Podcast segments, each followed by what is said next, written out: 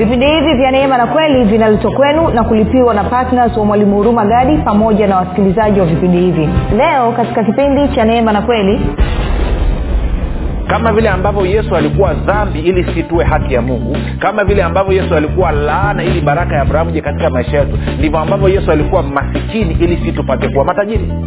Kwao anapozungumza habari njema kwa masikini maana yake ni kwamba hiyo habari njema kwa masikini maana yake ni kwamba utajiri umefika.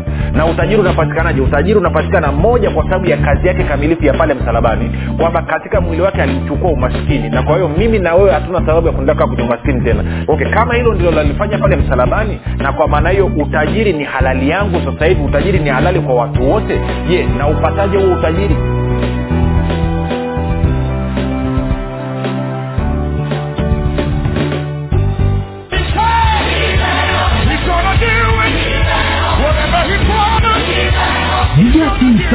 kuweka oda ya kitabu kipya cha mwalimu Huruma Gadi kinachoitwa Nguvu ya Ukimwi kitakachotoka tarehe moja mwezi wa tisa elfu mbili na ishirini. Watu mia tano wa kwanza watakaoweka oda kabla ya tarehe moja mwezi wa tisa elfu mbili na ishirini watapata punguzo la asilimia ishirini na tano. Ili kuweka oda yako, piga simu sasa sifuri saba sita nne mia tano mia mbili arobaini na mbili au sifuri sita saba tatu mia tano mia mbili 242 na 0789 5 242 badilisha maisha yako milele kwa kujipatia kitabu hiki cha nguvu ya ukimwi ambapo mwalimu huruma gadi anakuletea ufahamu sahihi wa namna ya kushirikiana na roho wa mungu pamoja na neno la mungu ili kuhakikisha maono yote na mapenzi yote aliyonayo mungu juu ya maisha yako yanatimia hapa duniani na wakati huu wa sasa. Kati ya mambo yanayojadiliwa katika kitabu hiki ukimwi ni nini katika mtazamo wa agano jipya uhusiano kati ya ukiri na imani uhusiano kati ya imani na sheria zinazoongoza ulimwengu wa roho namna ya kusababisha uzima baraka na mema kudhihirika na kutenda kazi katika maisha ya mkristo namna ya kuumba maisha unayoyataka namna ya kusababisha ufalme wa mungu ukutumikie namna ya kushirikiana na malaika kuleta matokeo unayoyataka. Vilevile katika kitabu hiki cha ukili mwalimu huruma gadi anakuletea ukili utakaokuwezesha kufaidi mema yeyote yaliyokusudiwa na mungu juu ya maisha yako. Ndani ya kitabu hiki utakutana na ukiri wa haki ukiri wa baraka ukiri wa ulinzi ukiri wa uponyaji na afya ukiri wa ulinzi na mafanikio ya watoto katika masomo ukiri wa kibali cha upendeleo ukiri wa kulipa kufuta na kuondoa madeni ukiri wa kulipwa na kukusanya madeni unayodai ukiri wa ulipaji wa bili za kila mwezi kwa wakati ukiri wa mafanikio na ustawi katika ndoa ukiri wa maongezeko na ustawi katika biashara na kazi za mikono ukiri wa wema na upendo wa mungu ukiri wa ushirika wa mwili na damu ya yesu piga simu sasa.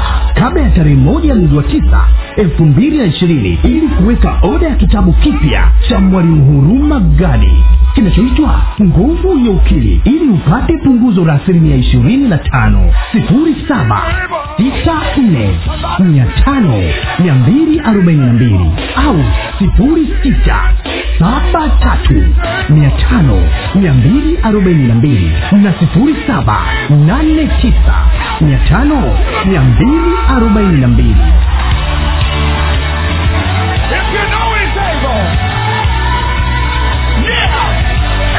Say, you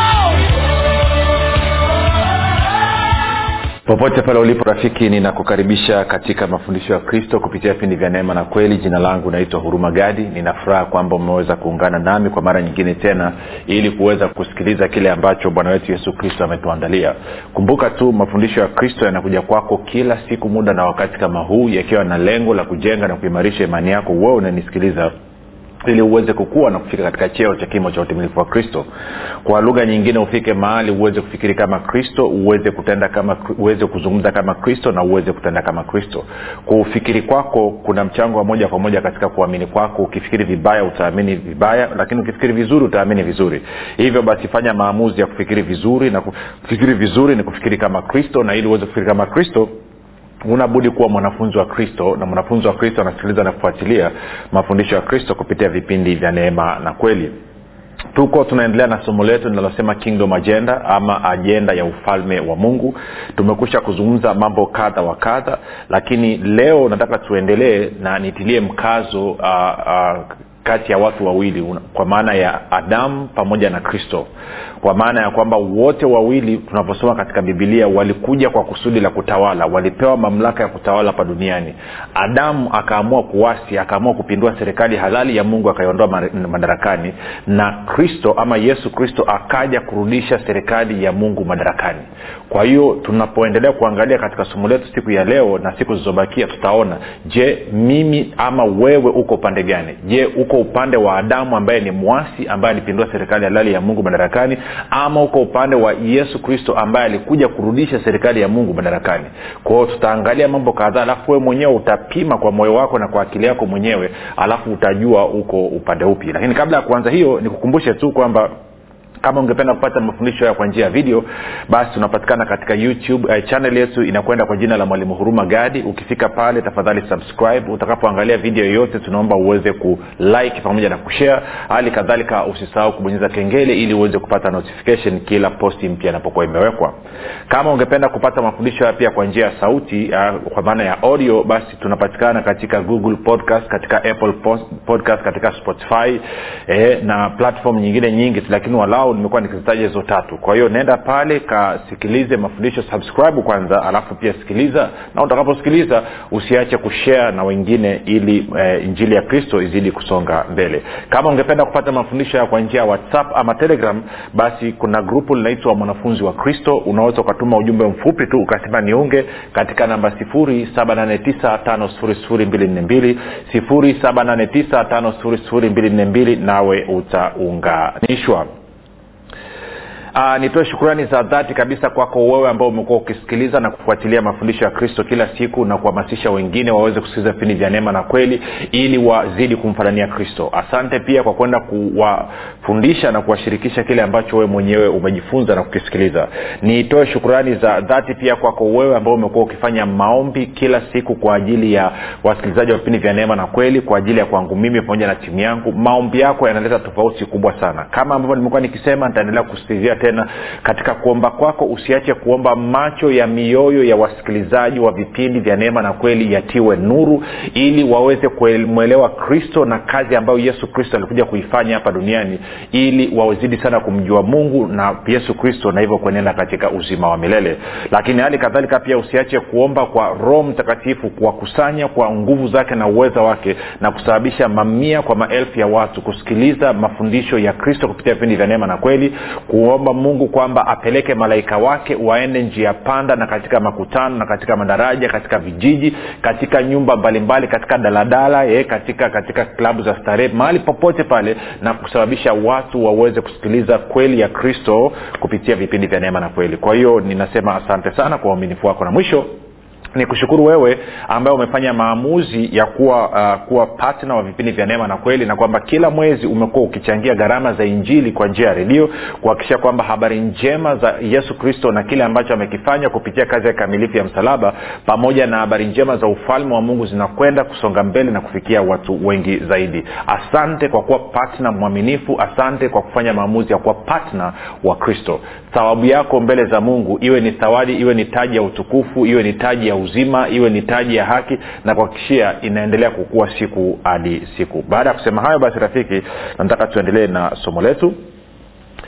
Uh, kumbuka tunaangalia kingdom agenda ama ajenda katika ufalme wa mungu. Tulikusha kuangalia mambo kadha wa kadha na kama nilivyogusia hapo mwanzo katika katika mwanzo wa vipindi nikupe ni, ni tu nikukumbushe maake tumeshazungumza mambo mengi na nataka haya nitakayoanza kuyazungumza sasa hivi nataka nizungumze na wale ambao watu mia tatu ambao wamefanya maamuzi. Wamesema unajua nini mwalimu? Mimi nimeamua kuwa serious na habari ya ufalme wa mungu. Nimechoka kuendesha maisha yangu kwa kujitegemea mwenyewe. Nimechoka kuendesha maisha yangu kwa kuwa mbinafsi. Nimechoka kuendesha maisha yangu pasipo kutegemea ufalme wa mungu. Kwamba naamua kuwa serious na mungu. Nataka niende nifike kwenye viwango vile ambavyo mungu alikusudia kuhusu maisha yangu. Kwamba najua mungu aliniumba kwa kusudi maalum hapa duniani. Na kwa maana nataka kuona kusudi la mungu katika maisha yangu na kupitia maisha yangu linatimia kwao kama wewe ni mmojawapo wa hao basi haya tutakaanza kuyazungumza kuanzia leo hii yanakuhusu wewe. Tunakwenda sawasawa rafiki. Kwa hiyo nikupeleke tu haraka haraka e, e, ili uweze tuweze kuelewana. Kumbuka unaposoma mwanzo moja ishiri na sita mungu anasema anasema natufanye mtu kwa sura yetu na mfano wetu na tuwape mamlaka ya kutawala. Kwa hiyo tunaweza tukafikia hitimisho kwamba kusudi la mungu kumuumba mwanadamu ilikuwa ni aweze kutawala. Kutawala maana yake nini? Kumbuka unaposoma zaburi ya mia moja na tatu mstari wa kumi na tisa anasema kiti cha enzi cha bwana kiko mbinguni na ufalme wake unatawala vitu vyote alafu ukisoma zaburi ya mia moja kumi na tano mstari wa kumi na sita anasema mbingu ni mbingu za bwana bali nchi ama dunia amewapa wanadamu. Kwa hiyo maana yake nini? Maana yake ni kwamba ufalme wa mungu mamlaka kuu ya mungu serikali ya mungu inatawala vitu vyote. Na hapa duniani mungu ameamua serikali yake hiyo kutenda kazi kupitia mwanadamu ameamua kwamba utawala wa serikali yake mamlaka yake itende kazi kupitia mwanadamu. Na ndo kisa cha kumuumba mwanadamu katika mwanzo moja ishiri na sita. Sasa baada ya kumkabidhi adamu mamlaka ya kutawala maanaake ni kwamba baraka ya bwana ikaja juu ya maisha ya, ya, ya, ya adamu ili kumwezesha kutekeleza majukumu yake ya kiutawala. Kutawala ni kutawala dunia kutawala kila kitu ambacho mungu alikuwa amekiumba hapa duniani. Tunakwenda sawasawa rafiki? Sasa tunafahamu adamu akapata wazo mbadala akaamua kuasi akaamua kupindua serikali halali ya mungu iliyokuwa madarakani na badala yake akamkabidhi shetani. Na ndio maana ukienda ukasoma luka mlango wa nne ama matayo mlango wa nne ukianza kuanzia ule mstari wa kwanza na kuendelea utaona kwamba wakati shetani anapomjaribu yesu kristo anamwambia kwamba akamchukua yesu kristo akampeleka juu ya mlima aka, biblia inasema akamwonyesha milki zote za ulimwengu na fahari yake. Ama kwa kiingereza anasema akamwonyesha falme zote pamoja na utukufu wake ama pamoja na utajiri wake. Alafu shetani akamwambia yesu haya yote hivi vyote viko mikononi mwangu nami humpa yeyote kama nipendavyo. Nani alimkabidhi ibilisi? Tunafahamu ni adamu alimkabidhi ibilisi. Alimkabidhije ibilisi? Kwa adamu kuamua kumwasi mungu kutoka kuwa chini ya mungu na ufalme wa mungu na kwenda kuwa chini ya shetani na ufalme wake. Na kwa maana hiyo ufalme wa shetani ufalme wa giza ukaanza kutenda kazi hapa duniani. Madhara yake akawa nini madhara yake ni haya. Katika mwanzo tatu kumi na saba ukisoma mpaka mstari wa kumi na tisa mungu anamwambia adamu kwa kuwa umelifanya hili kwa kuwa umesikiliza sauti ya mke wako ukalifanya hili ardhi imelaaniwa kwa ajili yako. Kuanzia leo utakula kwa kufanya kazi ngumu na kuvuja jasho. Kwao maisha ya mateso yakaanza kwa sababu ya uwasi wa adamu. Tunakwenda sawasawa then bwana yesu anakuja anasema katika matayo nne kaa tulivyoona mstari kuanzia mstari ule wa kumi na saba anasema tubuni eh, kwa maana ufalme wa mungu umefika. Kwamba badilisheni namna mnavyofikiri kwa kuwa ufalme wa mungu umefika. Kwa hiyo tukaona kwenye kipindi kilichopita unaposoma luka kumi na mbili ishirina tisa hadi thelathini na mbili anasema msisumbuke basi msifanye wasiwasi msivurugike akili kuhusu mtakavyokula mtakavyokunywa na mtakavyokula na kulala na kadhalika. Kwa nini? Anasema mambo hayo yote yanaangaikiwa na watu wasiomjua mungu watu wasiokuwa na uhusiano na mungu. Lakini baba yenu wa mbinguni anajua kuwa mnayahitaji kwa anasema nyie shughulikeni kwanza na ufalme wa mungu na hayo mengine yote mtazidishiwa. Sasa tupozi mpaka hapo kwa ukienda kwenye luka nne mstari ule wa arobaini na tatu unaona bwana yesu anasema kwamba imenipasa kuhubiri habari njema ya ufalme wa mungu katika miji mingine ama katika vijiji vingine pia. Anasema kwa sababu hii mimi nalitumwa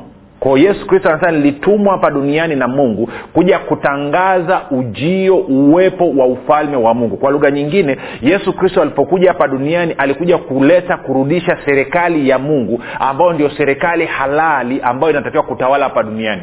Tuko sawasawa adamu alipindua serikali halali ya mungu yesu kristo akaja kuirudisha serikali halali madarakani.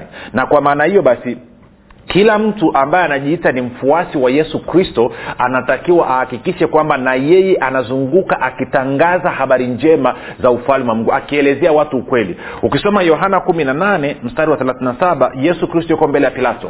Pilato anamuuliza wewe huu mfalme? Yesu anaambia nam ni sahihi kama ulivyosema. Kwa maana kwa kusudi hili la kuwa mfalme mimi nalizaliwa duniani na kwa sababu hii ya kuwa mfalme mimi nalikuja duniani. Nami nimekuja kuishuhudia kweli na kila aliye wa hiyo kweli huisikia sauti yangu. Kweli nini? Ukweli ni kwamba hii dunia na kila kitu kilichoumbwa kinatakiwa kiwe chini ya serikali ya mungu chini ya mamlaka ya mungu. Sio chini ya serikali wala mamlaka ya ibilisi. Tuko sawa? Sasa uwasi wa adamu wa kupindua serikali halali ya mungu kutoka madarakani ilimsababisha adamu aanze kujitegemea katika kujitunza. Kwa lugha nyingine akatoka kuishi chini ya baraka akaanza kuishi chini ya laana tunakwenda sawasawa rafiki? Kwao mwanzo kabla ya uwasi baraka ya bwana ndo ilikuwa inamhudumia adamu. Baada ya uwasi wake baraka ikaacha kumhudumia adamu adamu akaanza kuishi chini ya mfumo wa laana. Ikawa kila kitu chake ili akipate lazima afanye kazi ngumu na kuvuja jasho. Na ndio maana bwana yesu anasema msivurugike akili basi. Mkitafuta namna ambavyo mtakavyokula kula na kunywa kwa nini anasema hayo yanafanyika na watu ambao hawamjui mungu ama watu ambao wamemwasi mungu? Lakini ninyi mnatakiwa mjue kwamba baba yenu anajua kuwa mnahitaji haya yote. Lakini shughulikeni kwanza na ufalme wa mungu. Sateni taratibu. Kwao yesu anakuwa akizunguka akihubiri injili habari njema ya ufalme wa mungu. Kwanza nisome sehemu chache. Twende kwenye luka mlango wa nne mstari wa kumi na nane. Alafu tutaenda kwenye matayo najua nime, nimepita spidi sana lakini kwa kuweka samari tuweze kupiga hatua vizuri. Anasema bwana yesu anasema hivi roho wa bwana yu juu yangu kwa maana amenitia mafuta kuwahubiri maskini habari njema. Kwa hiyo bwana yesu anasema kwamba nimewezeshwa kwa nguvu na uwezo wa roho mtakatifu ili niwatangazie masikini habari njema. Shika hilo kichwani rafiki. Alafu nataka twende tena kwenye matayo matayo mlango wa kumi na moja yohana amesikia habari za yesu. Tuanze mstari ule wa pili mpaka ule mstari wa, wa, wa, wa, wa sita. Anasema naye yohana aliposikia huko gerezani matendo yake kristo alituma wanafunzi wake kumuuliza wewe ndiwe yule ajaye au tumtazamie mwingine? Yesu akajibu akawaambia nendeni mkamweleze yohana mnayoyasikia na kuyaona. Vipofu wanapata kuona viwete wanakwenda wenye ukoma wanatakaswa viziwi wanasikia wafu wanafufuliwa na masikini wanahubiriwa habari njema ama wanatangaziwa habari njema. Naye heri ama amebarikiwa awaye yote asiyechukizwa nami kwa hiyo bwana yesu anasisitiza pia kwamba amekuja kuwatangazia maskini habari njema. Sasa angalia vipofu wanapata kuona viwete wanapata kutembea wakoma wanapata kutakaswa viziwi wanapata kusikia. Masikini je inakuwaje? Masikini inakuwaje? Kama habari njema kwa kipofu ni yeye kuona kwa kiziwi ni yeye kusikia kwa kiwete ni yeye kutembea kwa mkoma ni yeye kutakaswa kwa mtu aliyekufa ni yeye kufufuliwa. Je habari njema kwa maskini ni nini? Nikuulize swali sasa hivi. Masikini sasa hivi kitu ambacho kingemfurahisha masikini sasa hivi nadhani ni kitu gani? Ukaenda kwa mtu ambaye ni masikini hana mahali pa kulala hana nguo za kuvaa chakula chake ni duni afya yake ni nadhani habari njema kwake ni nini ni kwamba umaskini umefanya nini? Umeondoka tunakwenda sawa sawa na utajiri umeingia. Kama uamini ngoja nikuonyeshe sehemu moja tende kwenye nikuonyeshe kazi kamilifu ya msalaba ya yesu kristo. Wakorinto wa pili nane tisa. Ili bibilia ijijibu yenyewe. Wakorinto wa pili nane tisa. Angalia paulo anavyosema anasema maana mmejua neema ya bwana wetu yesu kristo jinsi alivyokuwa masikini kwa ajili yenu ingawa alikuwa tajiri ili kwamba ninyi mpate kuwa matajiri kwa umasikini wake. Kama vile ambavyo yesu alikuwa dhambi ili situe haki ya mungu kama vile ambavyo yesu alikuwa laana ili baraka ya abrahamu je katika maisha yetu ndivyo ambavyo yesu alikuwa masikini ili si tupate kuwa matajiri kwa hiyo anavyozungumza habari njema kwa masikini maana yake ni kwamba hiyo habari njema kwa masikini maana yake ni kwamba utajiri umefika. Na utajiri unapatikanaje? Utajiri unapatikana moja kwa sababu ya kazi yake kamilifu ya pale msalabani kwamba katika mwili wake aliuchukua umaskini. Na kwa hiyo mimi na wewe hatuna sababu ya kuendelea kwenye umaskini tena. Okay kama hilo ndilo lalifanya pale msalabani na kwa maana hiyo utajiri ni halali yangu sasa hivi utajiri ni halali kwa watu wote je na upataje huo utajiri? Je huo utajiri unakujaje katika maisha yangu? Kwao tuende sasa kwenye luka sita luka sita. Mstari ule wa ishirini. Lakini nitaomba nisome kwenye bibilia ya tafsiri ya neno kwa sababu ametafsiri vizuri. Hawa wengine wanasema heri sio tafsiri nzuri. Kwa hiyo bibilia ya tafsiri ya neno anasema hivi. Luka sita ishirini. Anasema akawatazama wanafunzi wake akasema mmebarikiwa ninyi mlio masikini kwa sababu ufalme wa mungu ni wenu kwa hiyo anasema basi huo utajiri ambao ulipatikana kupitia yesu kuwa maskini pale msalabani unapatikana kwa u, kupitia ufalme wa mungu. Kwamba mmebarikiwa ninyi mlio maskini kwa maana ufalme wa mungu ni wenu. Kwa lugha nyingine masikini atakapoingia ndani ya ufalme wa mungu baraka ya bwana inakuja juu yake. Na mithali kumi ishiri na mbili anasema baraka ya bwana hutajirisha. Tuko sawa sawa okay tuende taratibu. Baraka ya bwana hutajirisha labda tuende tukasome pale kisema hivi hivi. Shika hiyo shika luka sita ishirini. Alafu tende mithali kumi ishiri mbili. Mithali kumi ishiri mbili. Inasema hivi baraka ya bwana hutajirisha wala hachanganyi huzuni nayo moja tuangalie kwenye bibilia habari njema anasema nini huo mstari. Bibilia habari njema anasema hivi baraka za mwenyezi mungu ndizo ziletazo fanaka juhudi za mtu haziongezi hapo chochote. Eh? sasa ni tafsiri inakuwa ngumu kidogo. Nikisoma kwenye kwenye good news bible catholic edition anasema hivi it is the lord's blessing that makes you wealthy. Hard work can make you no richer sikia niv anavyosema. Niv tafsiri ya new international version anasema hivi the blessing of the lord brings wealth without painful toil for it. Anasema baraka ya bwana huleta utajiri pasipo kufanya kazi ngumu na kuvuja jasho. Sasa tunafahamu kufanya kazi ngumu na kuvuja jasho ni matokeo ya uwasi wa adamu pale bustani ya eden. Kwa hiyo maana yake nini rafiki? Maana yake ni kwamba anasema amebarikiwa yeye aliye maskini kwa maana ufalme wa mungu ni wa kwake. Maana yake nini? Kwamba kwa maskini yoyote atakapokwenda kuhubiriwa na kutangaziwa habari njema ya ufalme wa mungu alafu akamwamini yesu kristo na kuupokea huo ufalme wa mungu huyu maskini ataingia ndani ya huu ufalme wa mungu. Akiingia ndani ya huu ufalme wa mungu baraka ya bwana itaanza kutenda kazi katika maisha yake. Tunakwenda sawasawa na baraka ya bwana inaleta utajiri pasipo nini? Pasipo nini? Pasipo pasipo without painful toil pasipo nini? Pasipo kuvuja jasho pasipo kufanya kazi ngumu na kuvuja jasho.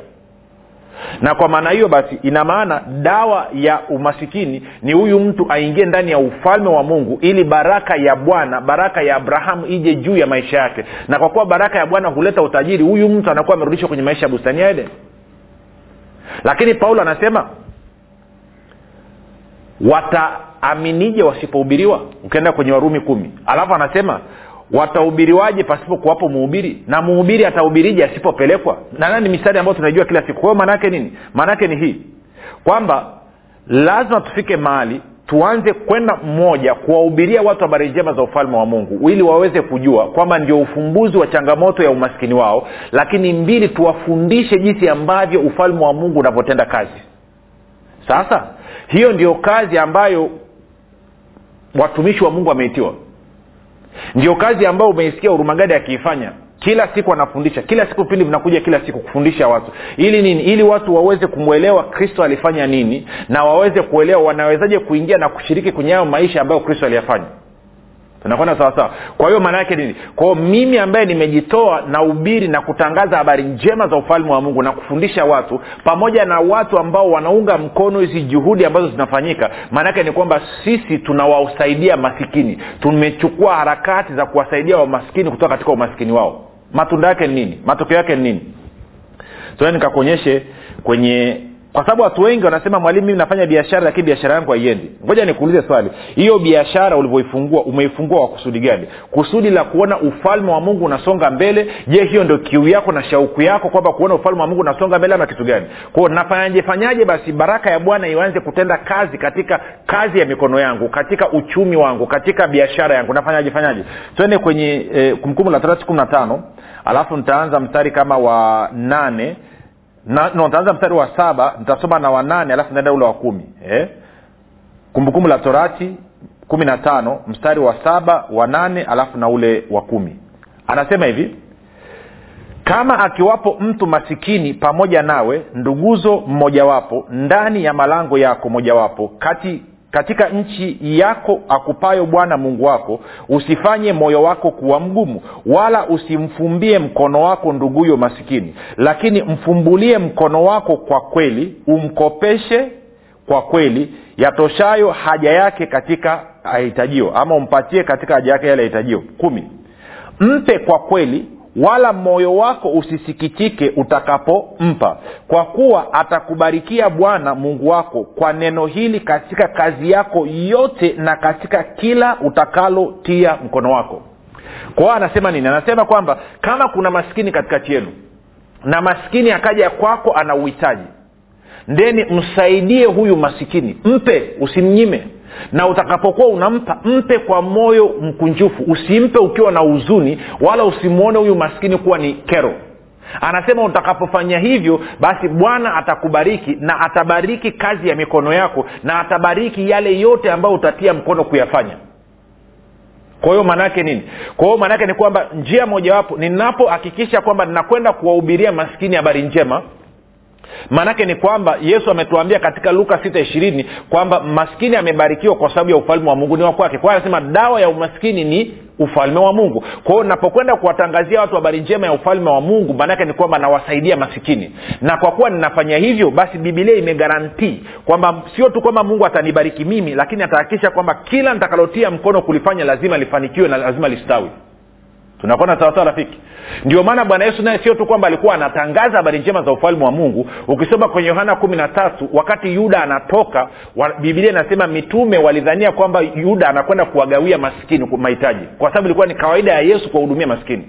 Kwa hiyo tunapopata fursa kama hii tukaambiwa kwamba kuna injili inaenda kupelekwa mahali watu wanaenda kufundishwa habari za ufalme wa mungu watu wanaenda kuhubiriwa habari za ufalme wa mungu na tukapewa fursa ya kushiriki kwa mapato yetu kusaidia kuwezesha kufadhili gharama za kupeleka hiyo injili hiyo ni mkutano wa nje hiyo ni vipindi vya kwenye redio ama vipindi vya kwenye televishen na nikatoa kwa azma hiyo kwa kukusudio hilo bibilia inasema kwamba nakuwa nimemsaidia maskini na kwa maana hiyo mungu anasema kwamba nitahakikisha baraka yangu inakuja juu yako na kazi zako zote za mikono yako lazima zifanikiwe.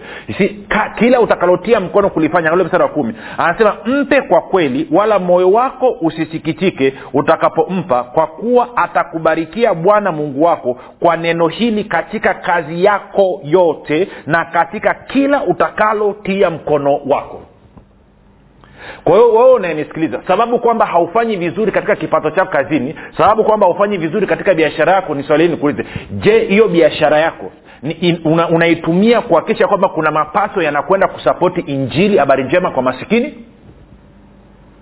Kama haufanyi namna hiyo then ndo maana umejifungia mlango wewe mwenyewe. Umezuia baraka ya bwana isije juu ya, ya biashara yako isije juu ya kazi ya mikono yako unasema ya lakini mwalimu tulibarikiwa tumebarikiwa kwa baraka za tupozelewa mara ya pili. True. Lakini kumbuka ukienda katika waibrania sita anasema katika kukubariki nitakubariki. Na katika kukuzidisha nitakuzidisha. Baraka hiji mara moja tu. Go and read your bible. In blessing I will bless you. Kwa huo umepata blessing ya kwanza lakini vipi hizo blessing zinazofuata besides na kama unaamini umebarikiwa kwa nini unaogopa kutoa ulicho nacho? Unaogopa kwa sababu kwenye akili yako unaona kuwa hauna. Na aonavyo mtu nafsini mwake ndivyo alivyo. Kwa kuwa umeona hauna ndio maana unaendelea kuwa hauna. Tunakwenda sawa rafiki? Sasa ni kuuliza huko kambipi unasapoti injili kwa kuhakikisha kwamba habari njema inawafikia maskini ama unaona kuwa hauna kwamba bado uko kwenye laana hasa muda umetuishia. Taendelea kipindi kijacho. Lakini kama unanisikiliza na hujampokea yesu kristo kuwa bwana mokozi wa maisha yako hiyo ni hatua ya kwanza ya muhimu kabisa kwa wewe kuingia na kufaidi maisha ndani ya ufalme wa mungu. Kwa ufanya maombi yafuatayo. Sema mungu wa mbinguni nimesikia habari njema. Ninaamini kuwa yesu kristo ni mwanao. Alikufa msalabani ili aondoe dhambi zangu zote. Kisha akafufuka ili mimi niwe mwenye haki. Nakiri kwa kinywa changu ya kuwa yesu ni bwana bwana yesu ninakukaribisha katika maisha yangu. Uwe bwana na mwokozi wa maisha yangu. Asante kwa maana mimi sasa ni mwana wa mungu. Rafika umefanya maombi mafupi na kukaribisha katika familia ya mungu. Na kukabidhi mkononi mwa roho mtakatifu ambako ni salama. Tukutane kesho muda na wakati kama huu. Jina langu unaitwa huruma gadi na yesu ni kristo na bwana